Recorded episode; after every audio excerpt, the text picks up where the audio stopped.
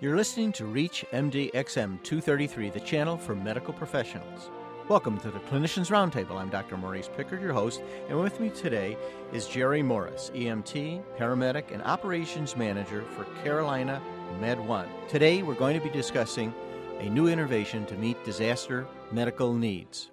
Jerry, thank you very much for joining us. Could you tell me a little bit about what is Carolina Med One? Well, Carolina's Med 1 is a rapidly deployable mobile emergency department, hence the MED 1 mobile emergency department. When, and the one is because we are the we're the first in the nation so far to have this kind of capability. We can deploy to an area and rapidly become a hospital with all the care capabilities of a level 1 trauma center. How is this different than the other rapidly deployed units that we now see? Most of the other rapidly deployed units are based in with tents or based with some kind of containers that are hooked together and linked up. We're totally self-contained, and from the time we stop our truck, we select a site, we park the truck. 18 minutes later, we can have a, a that fully functional emergency department up. The two OR beds, the four critical care beds, and the regular gen, general uh, med surgical beds. Do you have any capability to actually have inpatient hospital care? What we can deploy once the main hospital is deployed, we can put a, a, a tent over the outside of that that's has a footprint of about 110 by 90 feet. So that gives us enough space. We can add another extra 120 beds.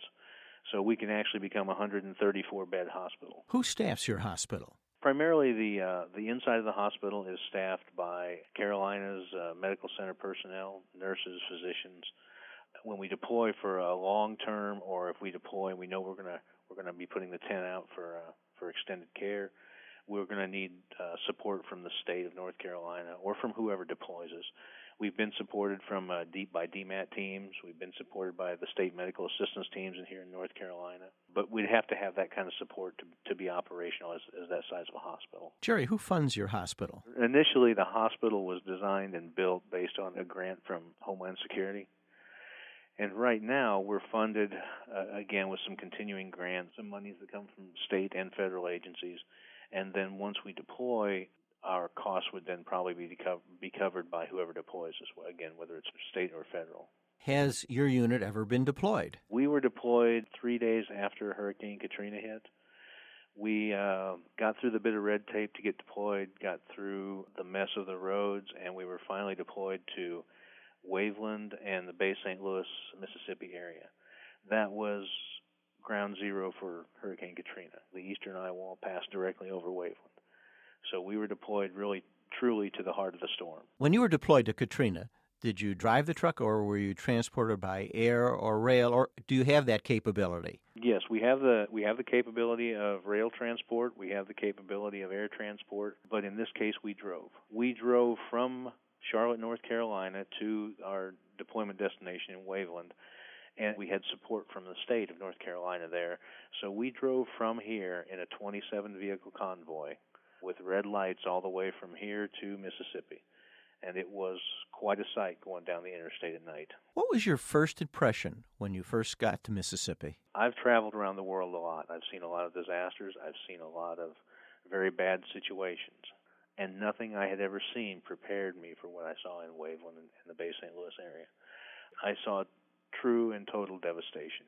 Houses that used to be there were nothing but foundations. Well, I grew up in the Midwest, so we'd have a tornado and two or three houses out of a neighborhood would be destroyed and, and lives would be ruined. But this wasn't two or three houses. This was 20 or 30 or 40 miles of just pure devastation along the coast. Do they have a local hospital that was still functioning? Well, we deployed towards uh, Hancock County, Hancock County Hospital was totally unfunctional.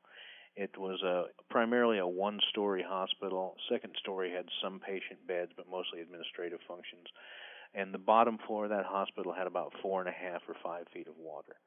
So their brand new MRI machine was inundated with salt water. Their ED was inundated with salt water. Their lab, their ORs, everything had been covered in salt water. So the hospital was, was totally unfunctional. Once you were up and running, how many patients were you seeing per day? In the 41 days, we saw 7,400 patients.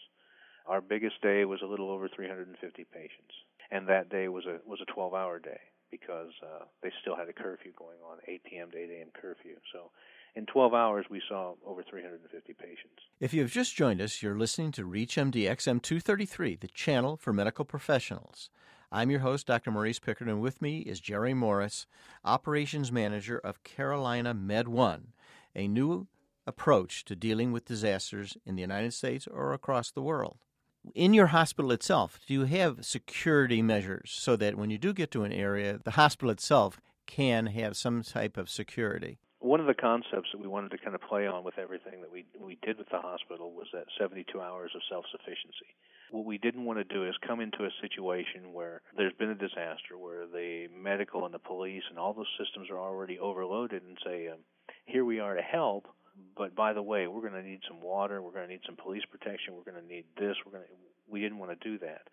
So our self-sufficiency package incorporates uh, the Charlotte Mecklenburg Police Department when we deploy, CMPD deploys with us. They give us a, a contingent of anywhere from four to six or eight eight personnel, and they provide security for the hospital proper. So we, we bring our own. Your staff, how did they respond to the stress of meeting this situation? We were a little bit neglectful, and I guess that we just didn't think about it, the mental health side of this, uh, especially for our staff. By about the second week, one of the things that I realized was when we got a new crew in, and our, and our staff rotated every week. When we got a new crew in, I made a point to put them in one of our vehicles and drive them around the area so that they could see the area, so they could appreciate what we were actually there working for. And I think that had a big impact on the people. I think they understood better, you know, what they were seeing and why they were seeing these people and, and what these people had actually had to go through. When you returned home, how did the team feel about what they had contributed to the, meeting this disaster and the needs of the people? Well, I, I would be probably remiss in not, not mentioning the people of Mississippi. The people that we treated were some of the kindest, most caring, most honest people I've ever met in my life. They were just so wonderful. They came to us in EMS or in, in the emergency department. Sometimes we, we become kind of kind of hardened to what we see we see the same old people every day with the same old complaints and the you know it just kind of gets i guess boring or you know where we just don't have the same feeling that we had when we graduated from paramedic school or when we graduated from nursing school it, you know it's almost like we don't care as much and, and and really i guess in reality we don't but these people who came to us came to us not demanding things from us but asking for help and truly asking you know could we help them with their chest pain? Or could we help them with the nail they stepped on two weeks ago? Or could we just sit and talk to them for a few minutes? And, and I think without exception, every one of us deployed felt that, that we really had done something for these people, that we had really made a difference. And I, for one, came back rejuvenated. I came back feeling like, you know what? I, I like I just graduated from paramedic school. Like I was ready to go out there and really, really see every patient and really treat every patient the way they deserve to be treated. Yeah, a lot's being written that what happens to compassion within medical students as they advance through medical school and become physicians. And possibly this kind of experience reawakens some of the things that are lost as we become professionals and go through various events that may harden us. It certainly sounds like that. I think that you just hit the nail right on the head there. That's exact. And it's a shame that it takes a disaster like this to make it to reawaken that in us. We all got into the medical field uh, at our level as paramedics and nurses, you know, not to end up being rich out of it, but because we wanted to make a difference in the world. I think if you could you could keep that enthusiasm. You know, it's hard to keep that enthusiasm for very long, you know, for years and years and years of seeing the same thing. But this deployment kind of reminded me of what I'm supposed to really be doing here and who I'm really doing it for. It's going to be almost two years since you've served in Mississippi. Does your team have any plans to go down to Mississippi to see Hancock County again, to see what has taken place since you've left? Well, we deployed six months after that to New Orleans proper for a, a surge during Mardi Gras, the first Mardi Gras back. And since then, we've been to New Orleans on two other occasions. And whenever I get down there, we usually make a point to drive over to Hancock County and see how things are progressing and see how see how things are going along. Uh, and I've called the mayor's office a couple times, uh, uh, Mayor Longo down there, and, and talk to him and and just you know kind of chat because I feel like I you know I almost feel like I'm a part of that community now. And probably your team feels the same way. Right. Why have you been deployed back to New Orleans? During the first Mardi Gras after uh, after the storm, they realized kind of uh, well, I'm not sure if they realized it up front, but they realized you know Mardi Gras brings a lot of people into town and and a lot of people were coming into town to work, to rebuild, to find their homes or find what's left of their homes and their lives, and they had no infrastructure. Yeah, University Hospital was closed, a Charity Hospital was closed, and and will probably never reopen. So they had extremely extended wait times. One point we were told that there was a 48-hour wait to get to, to get a hospital bed. So once you got offloaded to an ED, it was going to be 48 hours once you were admitted before you ever got into a bed in the hospital. So we went down there for a couple weeks to relieve that, uh, at least during the Mardi Gras uh, time period. And at that same time period, or, or immediately following that, they were they were moving University Hospital, or what was what was left of it. They had set up a, a tent hospital, and they were they were kind of moving that, so it was going to be temporarily closed. So we just went down there to relieve the uh, surge pressure. We hear a lot about global health issues, and we hear a lot about Doctors Without Borders. But it seems like Carolina Med One met many of the same health issues that we see in the third world. I agree with you. Um, I, again, you know, I spent a lot of time around the world, and that's what we had. We had no electricity. We had people living in tents or living in, you know, virtual cardboard boxes. Um, whatever they could piece together is where people lived. It, it, was a third world country for a while there. When you got down there, did they have any 911 or ambulance services? And or, or what happened to the nursing homes that must have existed in Hancock County? Everybody that could leave Hancock County had left. It seemed.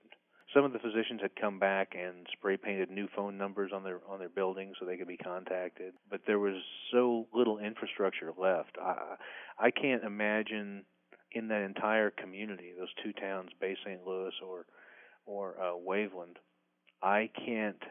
In the 41 days, I can't remember seeing a house that was untouched, and the majority of those houses were destroyed. Is Hancock County Hospital now functional? Yes, it is.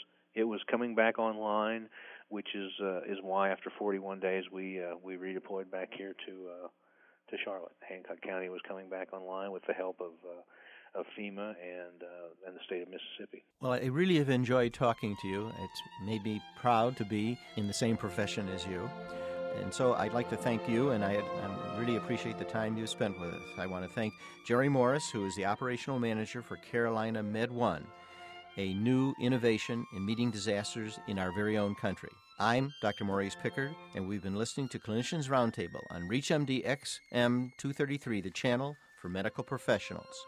For comments and questions, send your emails to xm at reachmd.com. Thank you for listening.